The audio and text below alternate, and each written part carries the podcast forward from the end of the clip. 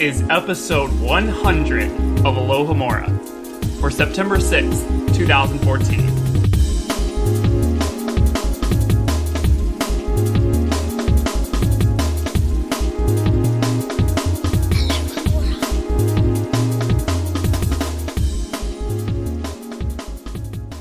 Hey guys, welcome to a really awesome episode of Alohomora. It is our 100th episode. How exciting is that? I'm Caleb Graves. Yay! I'm Kat Miller. I'm Rosie Morris. And it is my pleasure to introduce today's guest, who is Madeline. Madeline, would you like to introduce yourself a little bit? Sure. My name is Madeline. I am from Jersey City, New Jersey. I am a Slytherclaw. So I was a, I was a hat stall between Slytherin and Ravenclaw. Uh, Kat, I did eventually go with Ravenclaw, but it was a hard choice. Mm, fair enough, fair enough. It would be hard for me too. I understand. Um, and I am a food scientist. Oh, so Meaning? tell us a little bit about that. Yeah. Um, I develop um, new food products. If you've been to a grocery store in America, and actually in the UK as well, you've probably at least walked past something that I've developed that's in a grocery store. That's wow, quite well, cool. thank you. yeah. It's a really cool job. I play with my food all day. That's very exciting. What kind of things have you made then? Give us an example. Um, so if you're familiar with uh, Progresso soups, it's a it's a U.S. brand. Um, I worked Yeah, on a, totally. I worked on a number of Progresso soups. Um, I also do a lot of product improvement. If there's an un, you know an undesirable ingredient, I remove it or you know make it healthier or something like that. Which is a lot of what I did on Progresso soups. But that was my big brand for a long time. Wow. So, Very cool. could you make the butterbeer Oreo happen? If I worked for Kraft, yes, but This is a thing we would like. yes. Shucks. it was worth a try, I guess, right? yep. Definitely. Well, before we do get started, I just want to take another moment to remark on how awesome it is that we've hit 100 episodes. I can't believe 100. it's been. I know triple digits. It's really exciting. It, hard to believe, but exciting. And to get Yeah. it on a Hogwarts week as well, when everyone's gone back to school, it's just, it's serendipity. Timing is everything. That's it really is. But we will get right down to it. But before we do that, we want to remind you to read Chapter 22 of Order of the Phoenix, St. Mungo's Hospital for Magical Maladies and Injuries, because that is what we will be discussing in just a moment. But as usual, before we get to that, we have to discuss the topics from last week. You guys have been sending in your comments and we love reading them. So here are just a few examples of what you've been saying this week. Our first comment comes from Looney Lauren on the archives and it says, You guys mentioned the fact that Harry is not having a reaction of his own while Umbridge is bullying Hagrid. Um, he is simply observing the others. I also noticed this while reading it, and after hearing you guys discuss it on the podcast, I went back and reread the passage to get a better understanding of why. I noticed that Harry would describe his feelings before he found out about the Thestrals, how he was relieved and pleased that he was finally going to understand the mystery, but after Hermione stated that only people who have seen death can see the winged, winged horses, Harry did not have another comment or reference to his own personal feelings for quite a while. He watched as a spectator as Umbridge picked on Hagrid and saw how outraged Hermione got um, and how gleeful Pansy, pug-faced rat, got, um, but did not say a word himself or react in any way that we saw. I think that perhaps Harry was too busy processing the fact that he has seen a death and that is why he can see the Thestrals. Everything going on was merely a distraction from his thoughts. Harry does not comment again until Hermione brings up the Thestrals, saying that she wishes that she could see them, to which Harry replies in a quiet voice, Do you? The fact that he does not reply until they are brought up again seems to me as if Harry has caught has been caught in thought um, about these creatures and what it means for him to be able to see them. I just thought this was a really kind of intellectual idea about why um, this kind of the narrator distances itself from Harry's thoughts for for a moment while Harry kind of processes in in, him, in his subconscious and, and we get instead a view of the rest of the scene. Does this go with what you guys were saying last week? Um, nobody had considered that, but I think that's a brilliant consensus. I would agree. I mean, seeing the Thestrals, I guess, is all about processing death, right? And here he is just processing it even further. That I, I agree with this. That makes total sense. Yup. It feels very it feels very realistic that he wouldn't just move on to the next thing after finding out about Thestrals. That he'd, he'd be taking a little bit of time to think about that. And it's the first time that we've really seen something that is affected in such a, a almost like primeval way. Like this is a very basic life and death thing that would affect your viewpoint, which is something that we haven't really come across much in the magical world yet. The idea that seeing death will change how you see the world. Definitely. And like you think about what Harry's facing here, like aside from the fact that he's, you know, processed death, he's st- the book or his journey to Hogwarts starts out with seeing these thestrals and trying to convince other people that he is seeing these things, not knowing then what it meant. And when the lesson starts, he's so relieved that finally he will be vindicated in his belief, and then to have it flipped on him that it's really, I mean, it's a horrible thing that he's actually able to see them. That's that's really hard to um, take in. Well, great. Our next comment um, comes from Celestina is my homegirl. Someone's obviously taking your phrase there, Caleb, and changing up who? Not Minerva this time. Ugh, I will take issue with the phrase. Celestine is awesome though, so I'll I'll be okay with it. Sure. Um, this comment is actually about Umbridge, and it comes back to our discussion of colours um, and the fact that she's wearing green. Um, and it says, You brought up the fact that Umbridge is wearing green during her inspection of Hagrid's lessons, and while I agree that this could be Joe hinting at Umbridge being a Slytherin, I think it might also have something to do with green being one of the colours wizards and witches wear in public to reveal themselves as magical. Since Umbridge's whole aim with her inspection of Hagrid's lesson is to totally undermine him, I think she might be wearing green to symbolise her superior status as a fully educated witch. Green is also associated with dark magic, which speaks perfectly for her intentions and behaviour in this scene. To my knowledge, this is the only time we ever see Umbridge wearing a different colour, and the choice of green as the variation seems pretty significant. Now, I'll just add a little addendum that someone else later then commented that she actually wore green at the um, Gryffindor Slytherin, no, Gryffindor Ravenclaw, I think it was, um, Quidditch match as well. Um, so it's showing her kind of un- nasty intentions um, at, at- in both of those scenes. Yeah, it's a really good point to bring out the like the color that most witches and wizards wear out in public. I had never thought about that, but I totally buy it. Yeah, it's really clever. That's. Oh, our listeners, you're all so smart. I think those colours are a detail that we only really hear about. Is it in the first book as well? The idea that they're they wear these colours out in public. I think that's the very first chapter in the first book before even Hagrid, uh, not Hagrid, Harry makes it to um, the Dursleys. We get those little glimpses into when the magical world is kind of um, celebrating. And then the um, further comments about them on Pottermore. Yeah. Yes, of course, yeah. Um, but that would be why we kind of don't really pick up on that as a, a colour thing. But maybe we should more. Maybe we should pay more attention to what people are wearing throughout these books. Probably. Would give some good insight, most likely. It would. And finally, in this section, um, our comment comes from Hufflepug, um, who al- always has some brilliant comments. Um, and this time it's on Harry and Cho's kiss. And it says Harry and Cho's kiss was not at all the kind of satisfaction that those who shipped them were expecting, but that's because, from a literary standpoint, it was meant to be as awkward and confusing as many first kisses are. You know when you're in high school and you're so excited about something, but then you just get let down because too many conflicting feelings are tangled up with it? Joe nailed that feeling, in my opinion. They were never meant to last, in the same way that very few people end up with their first crush or significant other. Harry needed Cho to teach him that he was seeking a girl who he could be comfortable around, who we all know ended up to be Ginny. By the way, I adore Ginny in the books, partly because she and Harry have such an energetic and joyful relationship. I agree. I absolutely agree that most first kisses are very awkward, but I really hope most people's first kisses didn't have one person crying.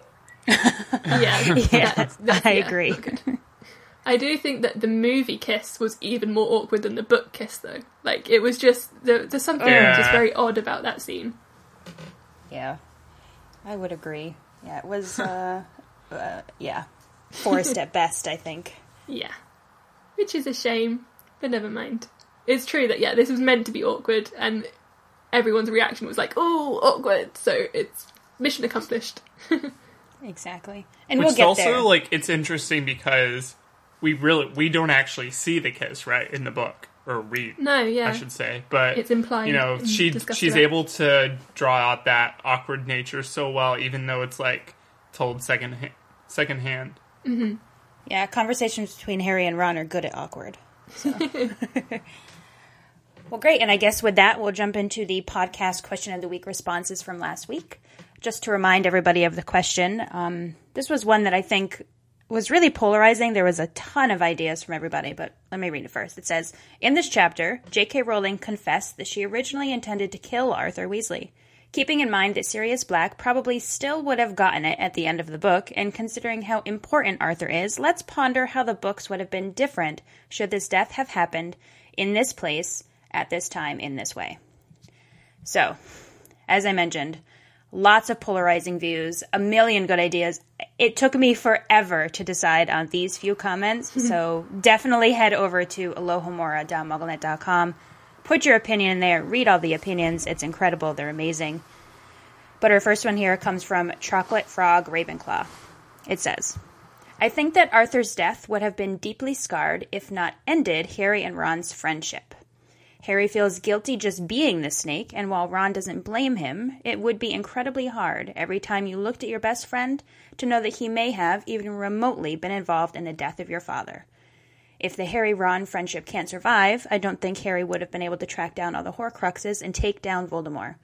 Most of his driving force is love, especially love for his friends, and I think a fair amount of that love would have been replaced by guilt. And in response to that, Snuggles with Nifflers, good username, says, I think that Arthur's death could have helped Ron better relate to Harry.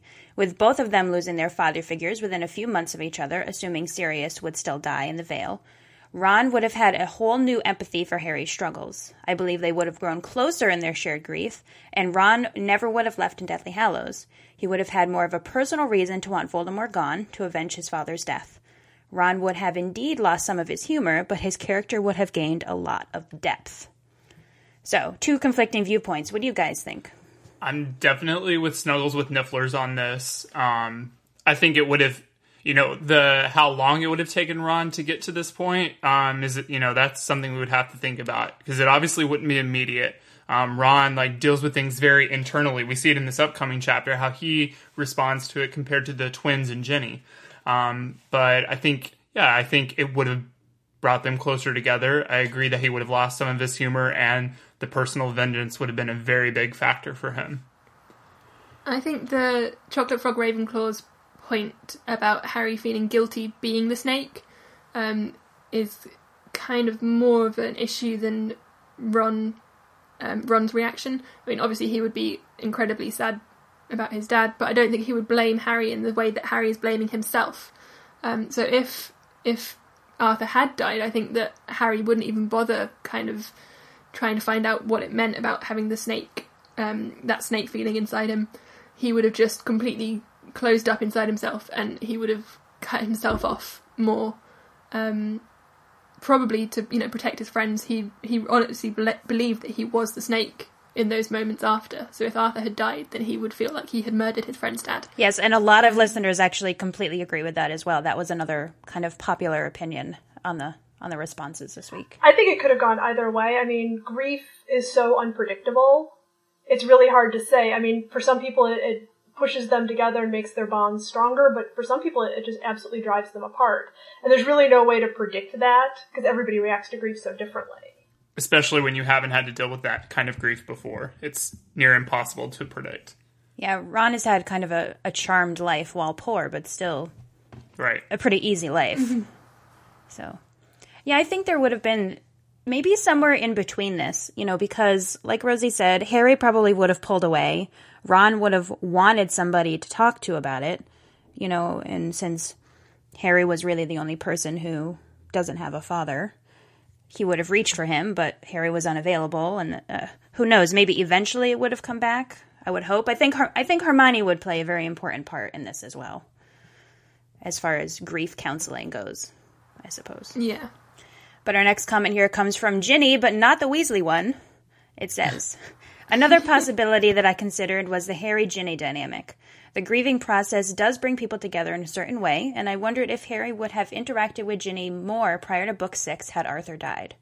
Naturally, Harry would have been grieving as well, but I'm sure he would have wanted to be with the Weasleys during that time. It very well could have sparked the closeness with Ginny that later occurred, but in a different manner. I'm not sure how a lack of Ginny's fiery spirit would have affected Harry's attraction to her, but I'm also interested to consider things if death brought them together.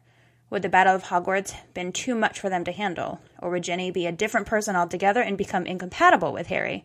Her personality seems such a compliment to his, and I don't know if their relationship would work if they were too similar, both having lost important people in their lives. So, what do you think?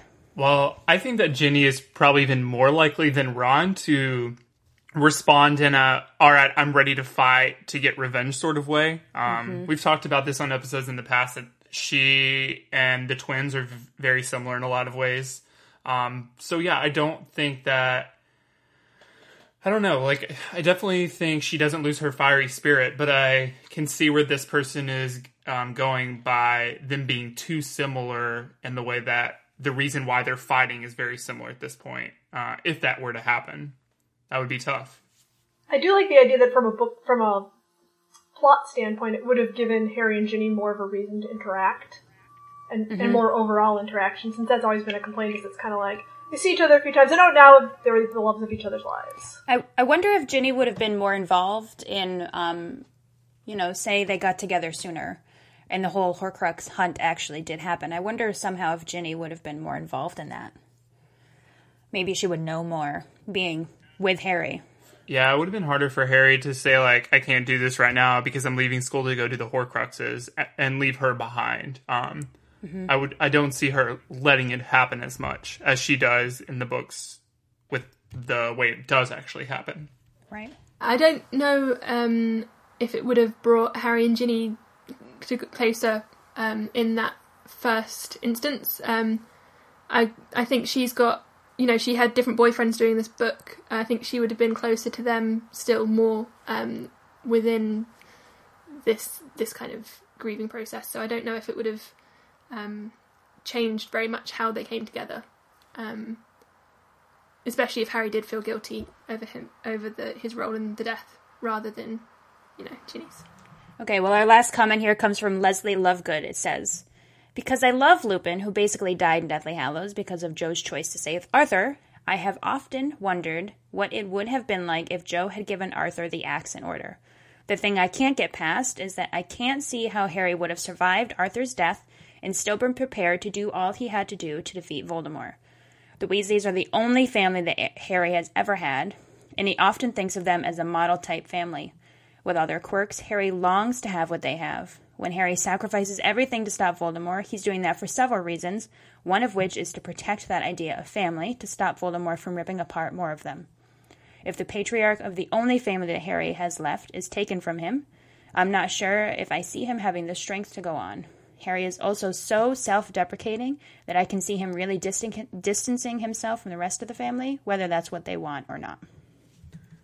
Especially with also losing Sirius at the end of the book. Right. Like he loses Sirius is like a very like close personal relationship, and then like Leslie Lovegood says, loses Arthur as that symbolic family that he is the only family he can really cling to. Yeah, I think killing Arthur, Sirius, and then you know, spoiler alert, Dumbledore, um, would have been a little too heavy-handed in the like hero's journey sort of way, killing off all of the mentors. Yeah. Right, right. Because then, oh god, because then we get Lupin too, Yep. who Yeah. But Lupin's death, while like he's certainly one of Harry's mentors, it happens at the very end. It doesn't affect Right. his journey. And in a way it helps him with the resurrection stone. right. Do you think boy. it would have been even worse? Well, it, yeah, it would have been. Um, do you think it would have been a different reaction if it had been Molly rather than Arthur? Oh, it would have been much worse. Yeah. Much, much, much worse. Yeah, But no, why? I don't even want to think about Molly dying. I know. but it's interesting, isn't it? Because that's more of a maternal connection, which would have almost balanced out Sirius and made both of them even much worse because it would have been Yeah. losing a mother and a father figure in the same book, whereas Arthur is kind of a step above father or something. He's more like an Yeah. uncle at this point. Especially since Molly and Sirius argue with one another over Harry's best interest in the book. Yeah. It would have definitely um, kind of what's the word I'm looking for? Um, further cemented the whole mother's love theme, though, in the series for sure. I don't but- know if I could have kept reading if Molly had died right here. I know. Oh, Oh my god. god. I No. just got emotional thinking. Yeah, I'm, I'm getting a little too teary eyed much. just thinking about it. Yeah, too much. It's okay, she survives. We're all right. As far as we know, she's still alive this day. This day, September 6th, 2014. Whew. Anyway, so that's uh that wraps up our podcast question of the week responses. Like I said, there's so many amazing comments this week, as always. So keep heading over to alohomora.mugglenet.com and keep the conversation going. All right, it is now time to move into our chapter discussion. Chapter 22 St. Mungo's Hospital for Magical Maladies and Injuries. All right, so this is a really important chapter in that a lot of things happen. Um, we learn a lot about what's, or we start to learn a lot about what's possibly going on with Harry, and we're introduced to St. Mungo's, which is really great. So basically, the events of the chapter McGonagall shows up after Harry has his dream. Um, she leads Harry and Ron to Dumbledore's office. Um, there's a lot of things that happens in Dumbledore's office. Um, we meet a couple of the former headmasters and head headmistresses, and Dumbledore uses them to find Arthur, whose injury is confirmed. Harry and the Weasleys port key to Grimmauld to wait for Molly, who shows up and says that Arthur is actually going to be okay and he's in the hospital. And then we go visit Arthur in the hospital and get a little inside Order of the Phoenix chat. So the first big event is everything that happens inside Dumbledore's office. I found it interesting that when Professor McGonagall and Ron and Harry go into the office, Dumbledore is in a nightshirt, so it seems like he's either be- would be ready for bed, but it says that he's wide awake, sitting at his desk, which struck me as very strange um, because I don't think Dumbledore usually just sits around his desk in his nightshirt. So it made me wonder did he somehow know something was going on? Did he expect Harry to be showing up? Somehow. Doesn't it say that Dumbledore had begun to suspect that this might happen when they're when the twins when they're listening to the conversation in the hospital wing or in the at St. Mungo's? Well, I thought he just was suspecting that um, Harry was going to start seeing Voldemorty things. Right, right. So that's what I mean. So uh, maybe not exactly in this moment, but I do think that he was expecting it to come up. Yeah, that's yeah, that's it definitely it does allude to that at the end. That's why It I'm just does. like very curious um about this particular moment. Yeah, but there's enough going on out in the the real world that there would be th- things to keep him up and discussing with his portraits. Um, right. So the, kind of the follow up to that is do you think Vold or Voldemort Dumbledore has had a lot of sleepless nights as of late because so much is going on? I'm sure. I'm not sure he ever sleeps anyway. Like, I, you know, maybe he's one of those people that can sleep standing up. Um, but yeah, I whilst at imagine. his desk talking. Yeah.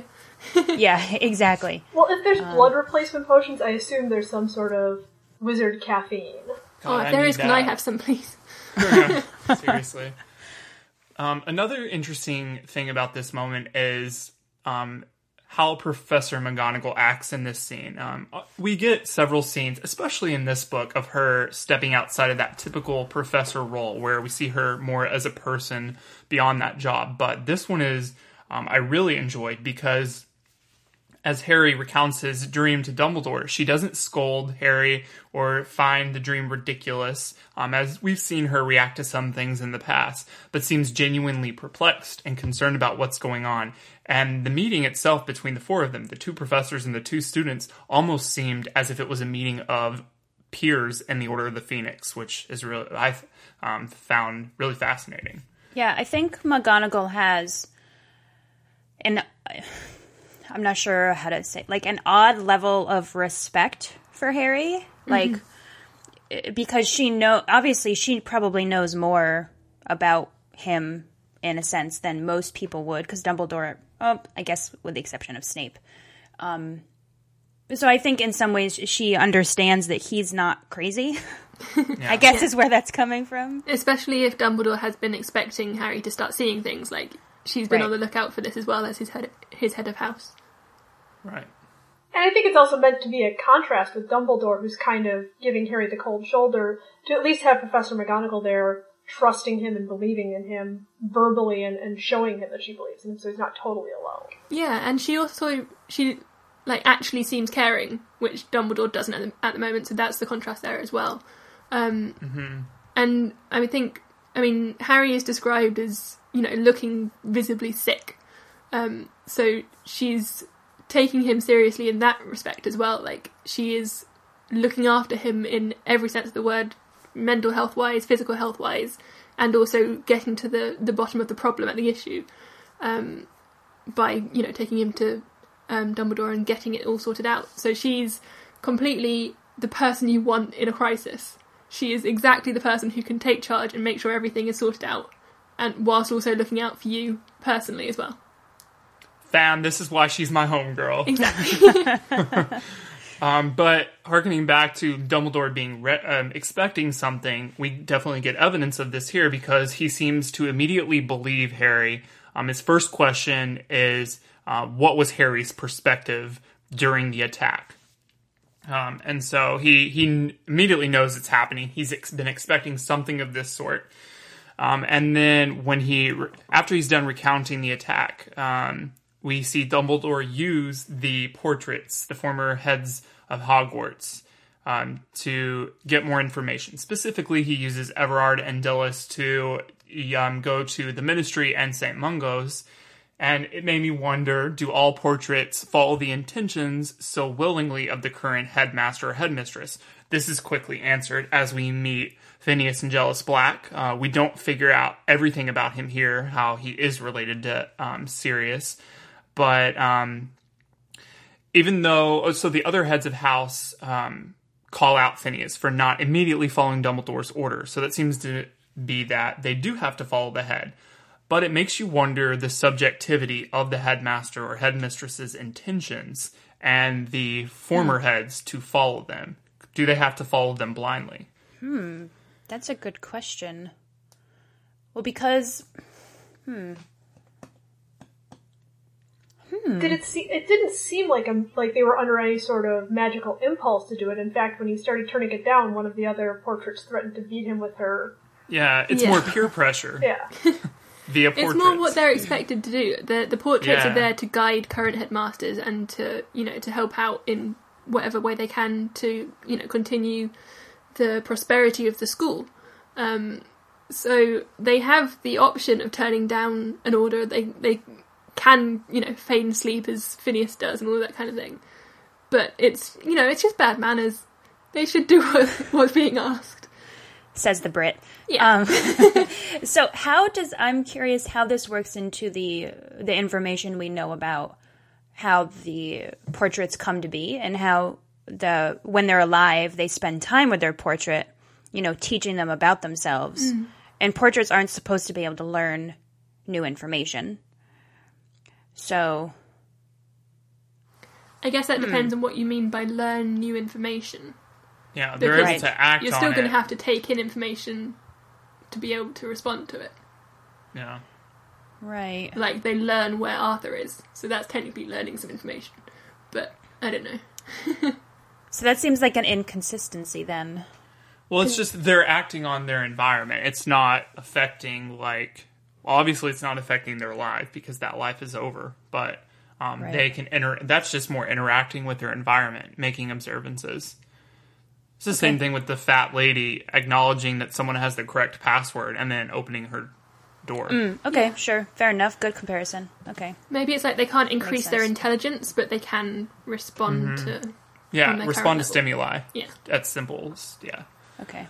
that makes sense. So Dumbledore tells Fawkes that they need a warning um, in case, and then later we find out specifically it's for Umbridge. Um, Fawkes disappears in a flash of fire, always in dramatic fashion.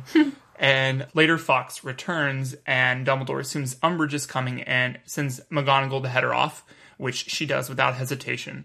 I am wondering what do you think McGonagall's excuse might have been? Because seemingly Umbridge has found out that they're out of their beds, so something is amiss. What could have been Umber- or McGonagall's excuse? Hmm. Well, I'm operating under the assumption that eventually Umbridge would have found out regardless. So I don't know. I can't come up with a good one for this. Because she can't give her too much information. Like, they're worried Right. about a family member that's been hurt because she can't let on that they have figured out somehow. Although Family emergency. yeah, although by this point uh, Arthur would have been found, and with quick communi- with the quick communication options that are available, somebody could have let Dumbledore know that Arthur was at St. Mungo's. That's fair. Maybe enough time Such has as the passed. portraits. Yeah. They could say that the portrait told Dumbledore rather than Harry, rather than Dumbledore telling the portrait. You know, Right. it could work through that way. That's fair. There are options. I'm wondering where we are in. I was just thinking about Dumbledore asking Harry, you know, how he saw it. Where are we in the Horcrux journey for Dumbledore right now? That's point two. Well, that's interesting you ask because that's the exact next point. oh, oh, excellent. All right, cool. So, so we get, and actually, I want to pull it up in the book because there was some dialogue that I wanted to bring to. Um, and that's funny because I didn't even like read your points ahead of time because I wanted to be surprised. This is one of the sections that has always confused me the most out of the books. But it's also in one of the chapters that I love the most. So it's a tough moment for me. But we'll see. Yeah. We'll try and battle it out together. Yeah, so this is a really, and I had I had forgotten about this, and then correct me if I'm wrong, but I don't at the end, but I don't think we ever get a firm answer on what this instrument is. Um, No. Listeners, keep in mind it's harder for us to remember things when we go chap one chapter at a time. but um, w- after Fawkes leaves with um, to uh, go see if um, anyone's coming to be prepared for a warning. Dumbledore um, moves to one of the mysterious silver instruments upon his desk. Um, and I'm just going to read it from the book because it's much better that way. The instrument tinkled into life at once with rhythmic, clinking noises. Tiny puffs of pale green smoke issued from the minuscule silver tube at the top. Dumbledore watched the smoke closely, his brow furrowed. After a few seconds, the tiny puffs be- became a steady stream of smoke that thickened and coiled in the air. A serpent's head grew out of the end of it, opening its mouth wide. Harry wondered whether the instrument was confirming his story. He looked eagerly at Dumbledore for a sign that he was right, but Dumbledore did not look up. Naturally, naturally, murmured Dumbledore apparently to himself, still observing the stream of smoke without the slightest sign of surprise, but in essence divided. Harry could make neither head nor tail of this question. The smoke serpent, however, split itself instantly into two snakes, both coiling and undulating in the in the dark air. With a look of grim satisfaction, Dumbledore gave the instrument another gentle tap with his wand. The clinking noise slowed and died, and the smoke serpents grew faint, became a formless haze, and vanished.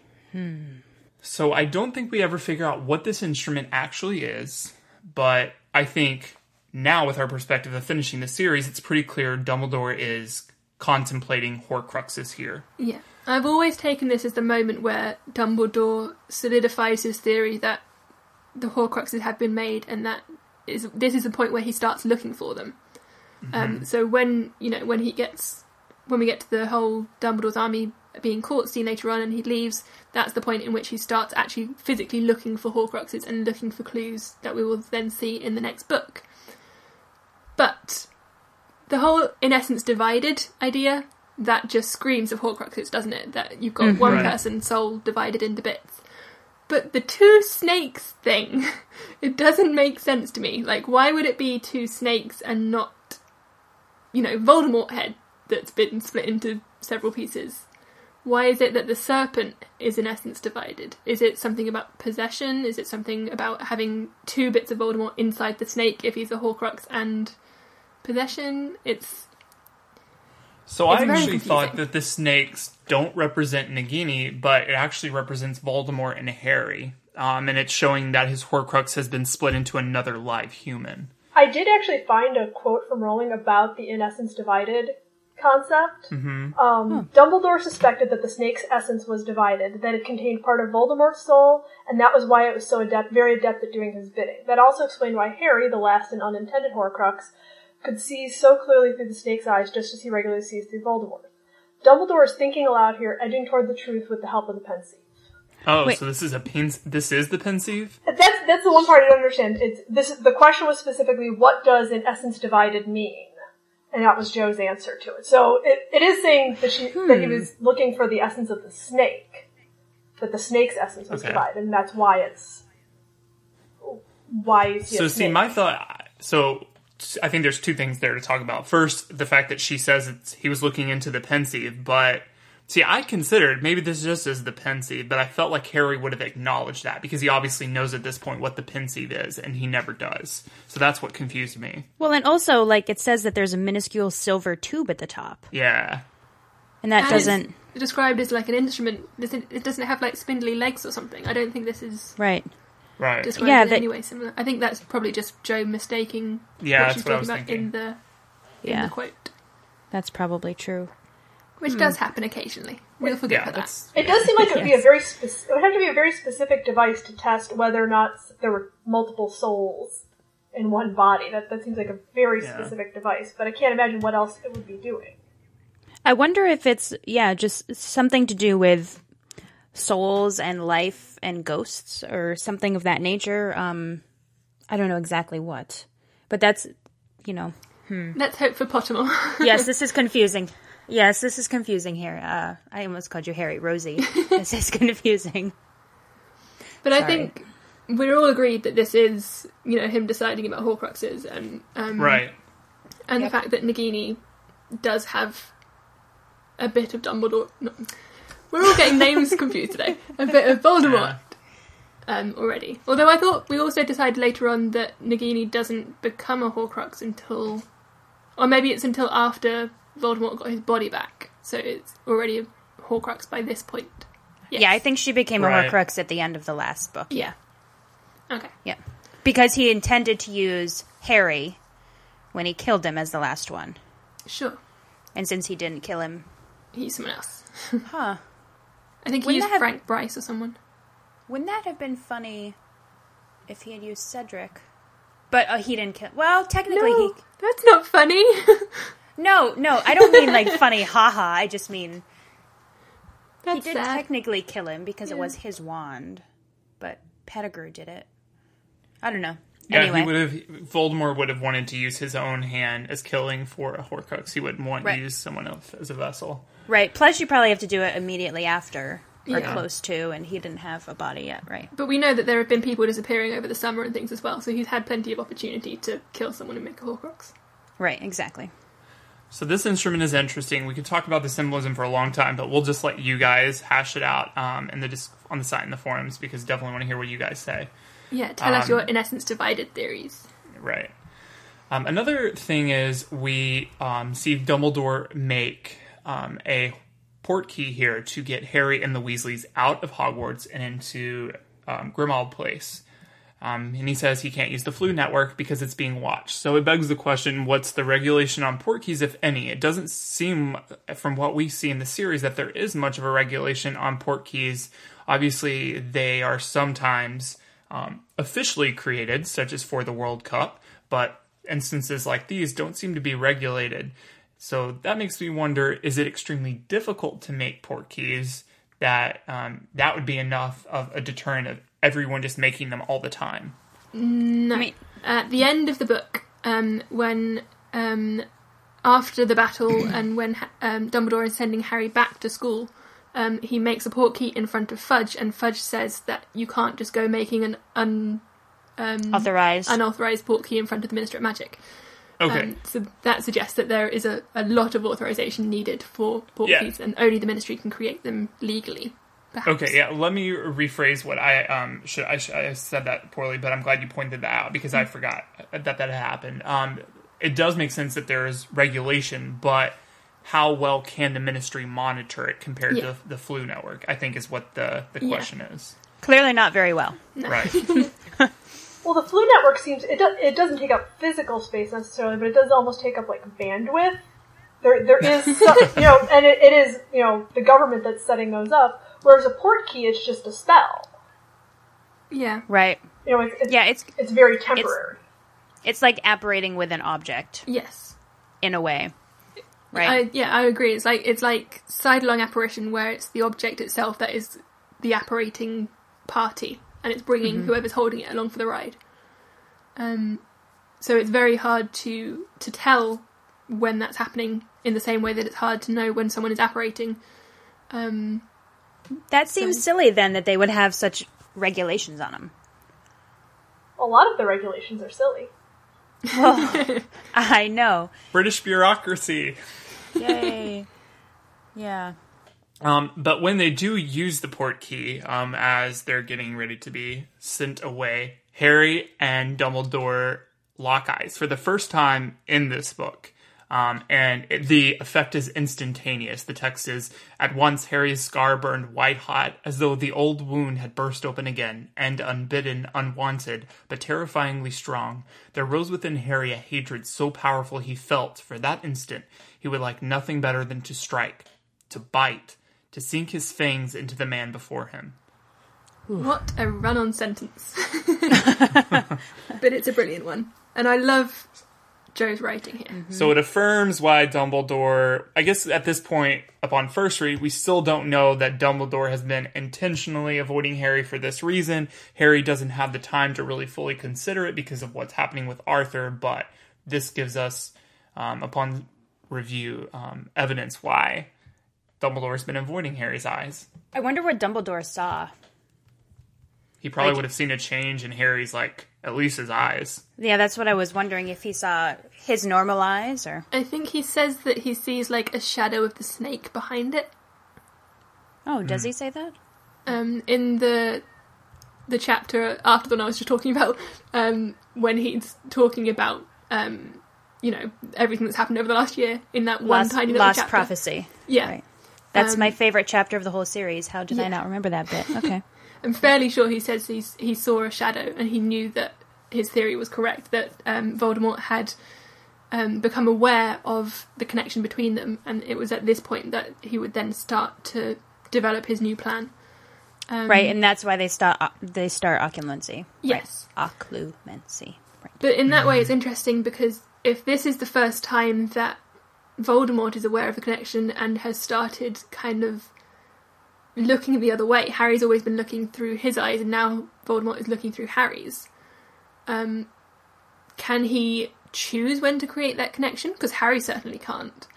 And if so, can, like, how much of this scene did he see? Is it just this point? Like, did he start looking and then suddenly this eye connection happened and it rose up?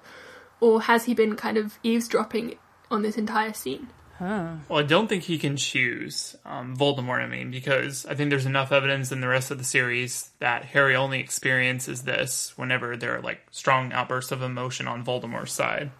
But then would that mean that Voldemort would see it when there are strong bursts of emotion on Harry's side? Yeah, that that's the question that's opened up, right? Yeah, that's what I was just thinking, and I think that, yeah, probably. I'm not sure he heard the whole thing, but Harry's definitely pretty distraught and emotional at this point. Um, so that would make sense. They didn't really talk about anything super sensitive, I suppose. So no. even if Voldemort was watching slash listening slash whatever, What would Voldemort make of the in essence divided speech?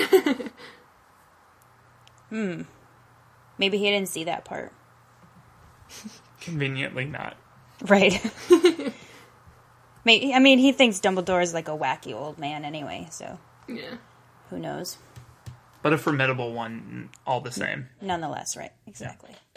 All right. Well, um, after they they spend some time in Grimmauld Place um, with Sirius, um, and this through kind of the end of the chapter when they finally do get to Ar- get to Arthur. The big theme is um, how Harry is both the messenger of Arthur's injury and he was the snake itself in the dream, and how people are responding to that. So obviously, the big one is how the Weasley children and then later Molly and Arthur might be taking this specifically internally.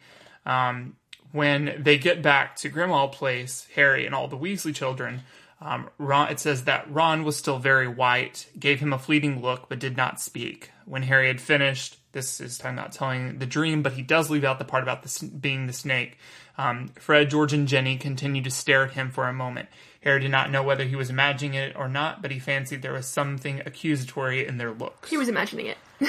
Yeah, one hundred percent imagining it. I mean, it would be really hard to be a Weasley right now and not be looking at Harry like, what the hell is going on? Not necessarily blaming him, but definitely wondering, you know, what is what the hell? How, why are you involved in this? I guess Yeah. is the is the question I personally would be asking. Like, why? Why you?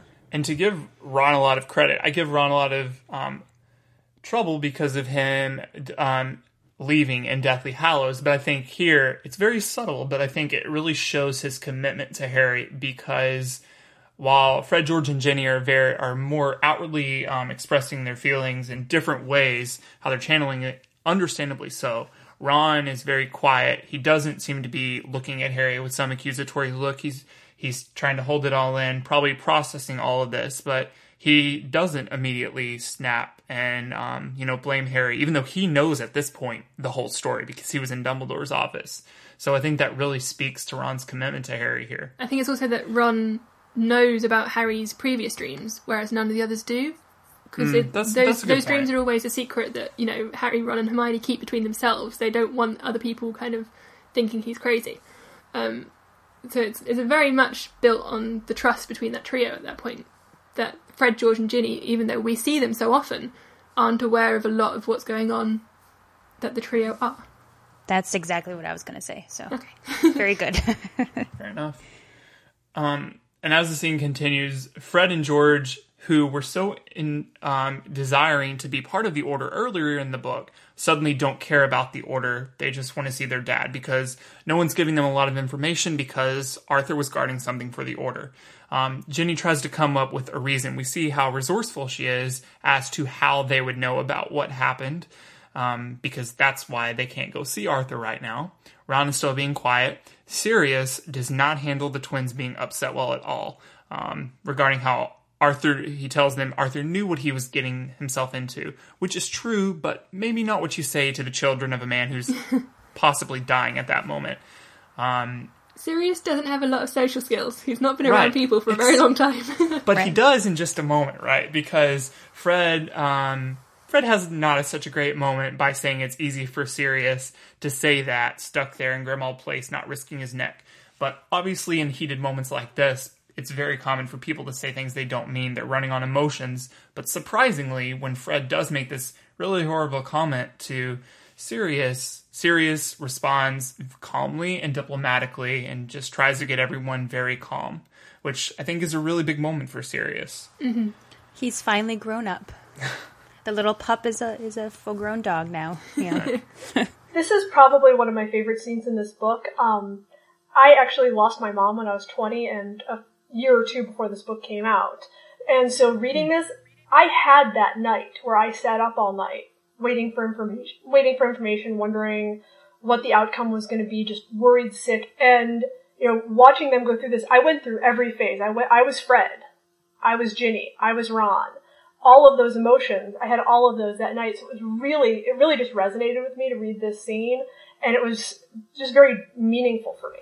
Of course, and we know, of course, um, Joe obviously lost her mum as well, so she's got that personal experience as well. That obviously is why she can write this so well. That it really does, you know, strike to the heart of people who have experienced this.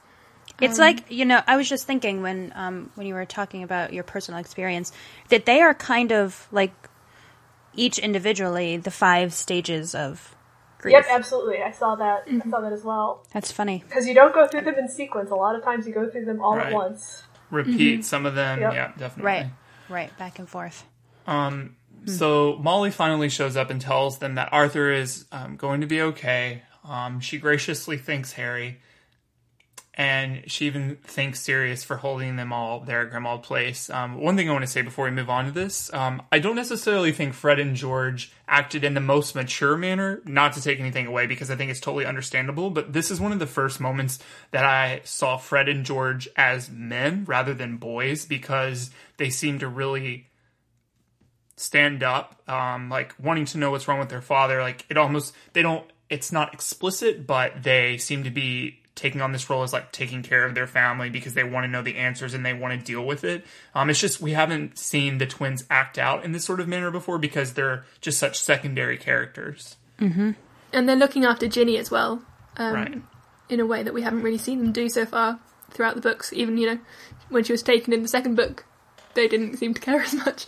Um, right. Yeah. but yeah, there's definitely that element that um, this is the moment where they can finally become the kind of the of age wizards that they've been since the beginning of the book, um, which allows their their leaving later on to be acceptable a bit more. Yeah. So then on the other hand, um, Harry, this was talking about Harry, you know, being the messenger of the dream, but now there's also this level of Harry actually was the snake in the dream. And because we're still dealing with this um, fact that Arthur's really in critical condition, no one is considering what it means for Harry to have been the snake until like maybe the last couple lines of the chapter, and we'll get to that in just a second. But we're still left with the burning question: What does it mean that you know Harry is able to see as um, the snake? Obviously, we know the answer having read the series, but at the time we certainly don't. Um, Harry has to reason with himself internally that he doesn't have fangs because he's so worried about this experience that he's had. And he tries to talk to Sirius about his concerns, but Sirius doesn't really help him out too much. He kind of just plays it off. I think this is a contrast to how McGonagall handled it earlier in the chapter. Sirius tells him that he's just in shock and needs rest. Yeah, it, I can't even imagine going through something like that, like physically feeling like you're in the body of something that attacked somebody thousands of miles away. Mm-hmm. Uh, the emotional grief that you would, oh, yeah. Especially since this has been building, right? I mean, Harry, like going back to Goblet of Fire, Harry saw the death of Frank Bryce. So, you know, this is something that has been building for a while. Has Harry, he hasn't connected the two at this point. No. Mm-mm. I didn't think so. I just don't think he has the space or time to right now. Right. Did they just refresh my memory? Did they discuss the Frank Bryce thing? They did a little bit, right? He and Dumbledore. I can't remember, Um, I honestly. think so. And we see that Frank Bryce comes out of Voldemort's wand Right. Um, right. uh, in the Resurrection. He definitely knows that that was a, a Voldemort connected death. Right. So, kind of the last piece of the chapter is finally getting to St. Mungo's. We find that the entrance is through, um, what is it, Purge and Dowse Limited, um, an old abandoned store.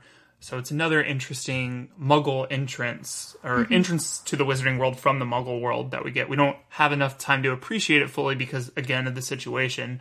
Um, but This is we my Doctor Who moment in the book as well. Like the the mannequin is just yeah, that's Yeah. totally British. Yeah, good. They should have put this like I know it's not in Diagon Alley or any place around there, but how cool would it have been if they had put like Yeah, in Muggle London, in Muggle London at Universal.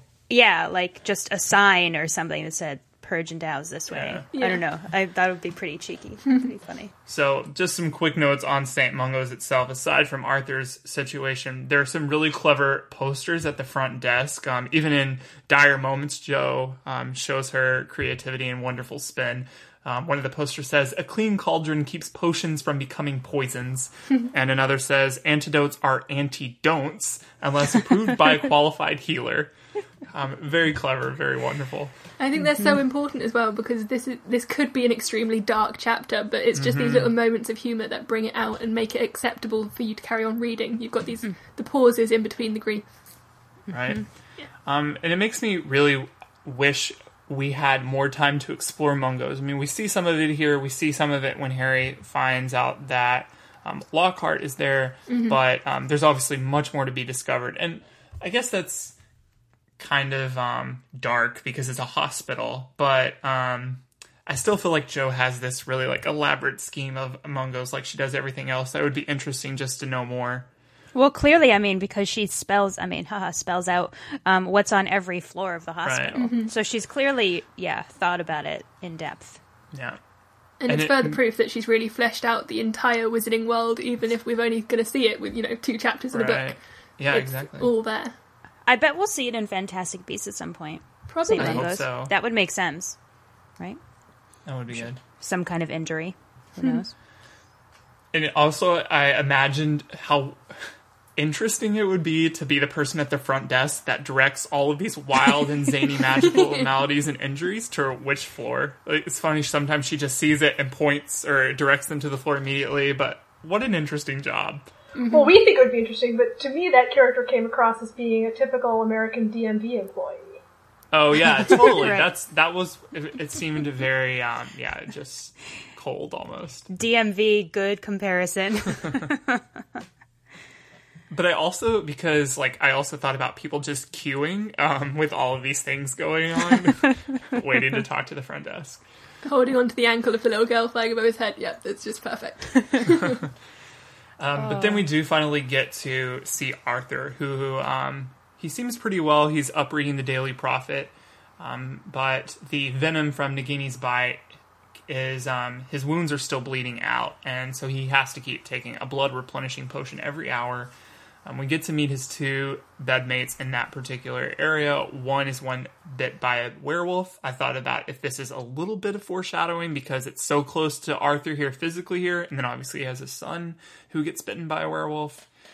And um, then we see that this woman is also there who has had a chunk of her leg bitten out, but won't talk about what happened. Did you guys think about the foreshadowing possibility? I feel like werewolves are such an undercurrent of the entire series.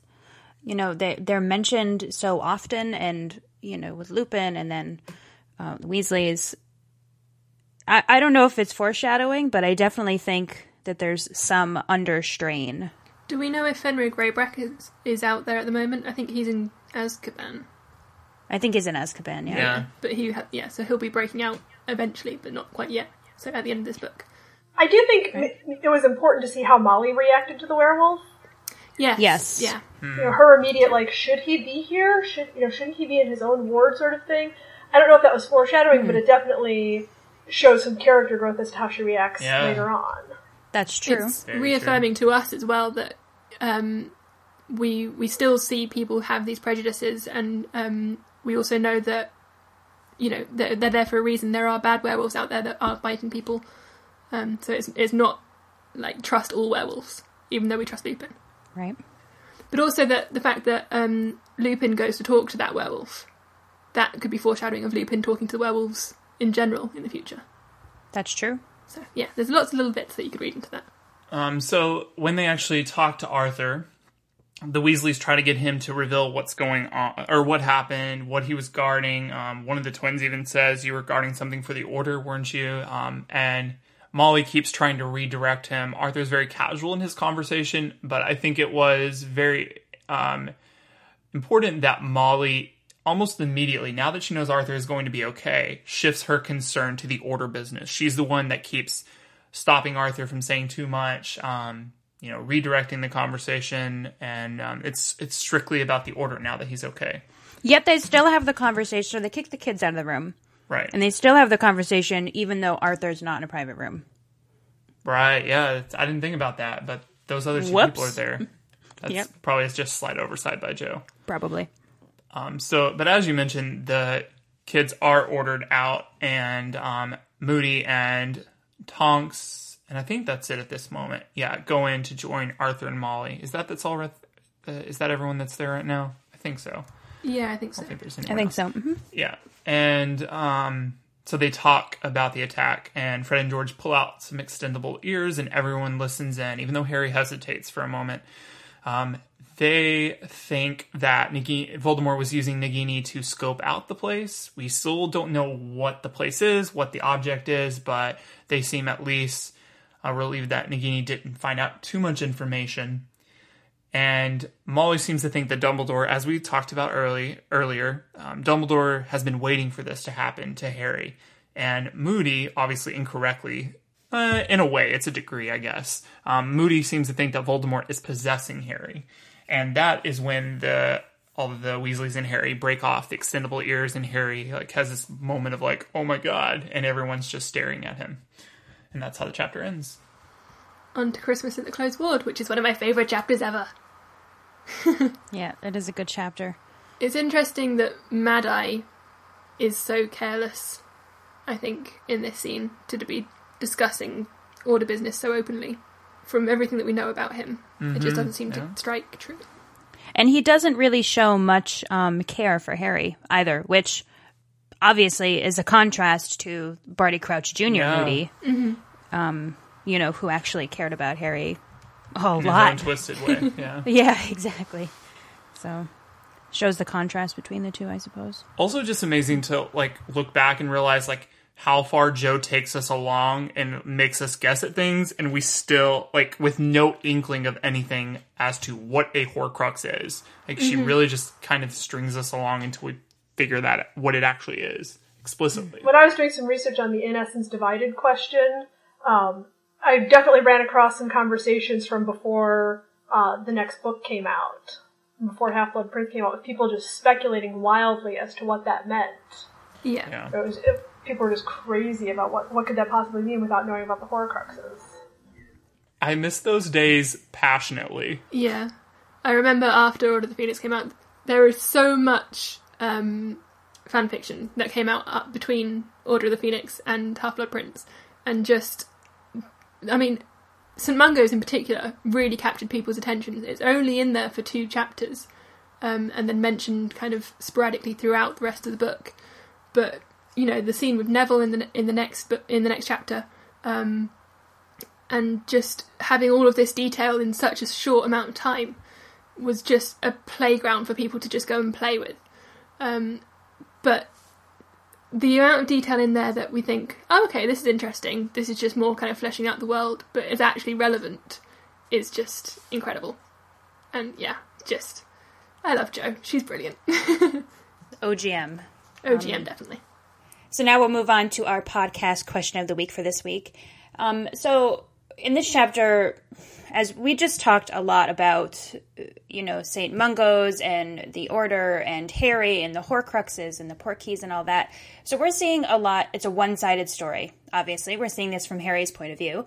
We are wondering about the other half of the story. So the question this week is. During the scene of St. Mungo's, we clearly see how the Order is responding to the attack on Arthur. Assuming that Lord Voldemort and Dolores Umbridge know everything that happened, what is the Ministry and Lord Voldemort doing at this moment? Also, the Ministry never publicly or privately, as far as we know, acknowledged the attack on Arthur. Why not? What was the official internal story of the attack? So, if someone noticed Arthur wasn't at work, what did they say? So, we want to know your answers, your theories, your thoughts. As usual, you can go to alohomora.mugglenet.com and share them with us, and we might just read them on next week's show. And all that remains to be done on this very special, jam packed 100th episode of Alohomora is to thank our fabulous guests. So, Madeline, I hope you had a good time. I had a fantastic time. Thank you for having me on. Thank you very much for being here. And if you would like to join the show as a guest, just like Madeline did, we would love to have you. So just head over to alohomora.mugglenet.com where you can find more information on the Be on the Show page. If you have a set of Apple headphones, you're all set. That's enough equipment. If not, nothing fancy, just something that will allow you to have a really great and clear recording. And in the meantime, if you just want to stay in touch with us, you can find us on Twitter at AlohomoraMN, Facebook.com slash Open the Dumbledore. We're on Tumblr at MN Alohomora Podcast. Of course, our phone number is 206 GO ALBUS, 206 462 5287. Don't forget to subscribe and leave us a review on iTunes. And also follow us on Snapchat at MN underscore Alohomora.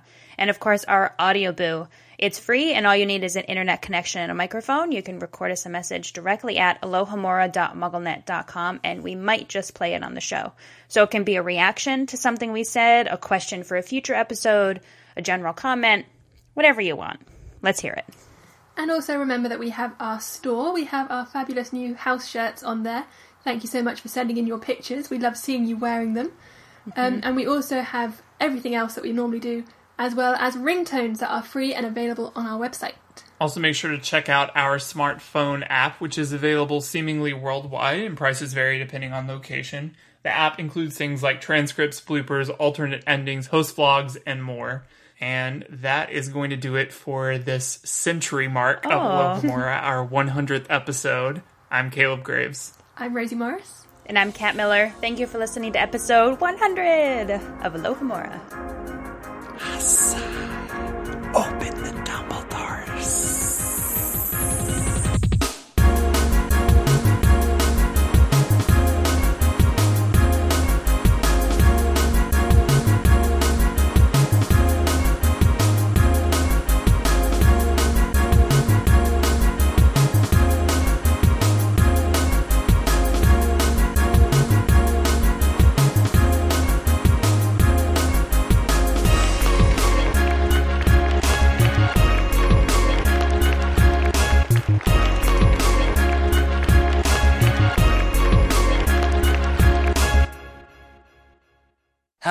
Hello, Alohomora. This is Harry, Ron, And Hermione. and we just rang in to say Happy 100th anniversary. Oh, uh, I thought it was their 100th anniversary. No, Ron, don't be silly. It's their hundredth show. If it was their anniversary, they'd be about as old as Celestina Warbeck. Hey, I think she looks good for her age. Well, Alohomora's still looking good too.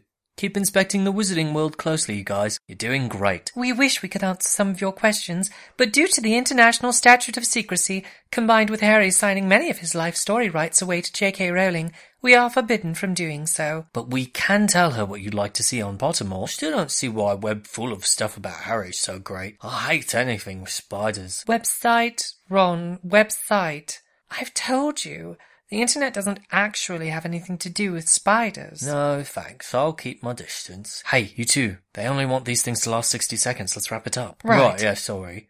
Happy 100th show, Alohomora. Open Open, the the Dumbledore. Dumbledore. Still don't get what that means.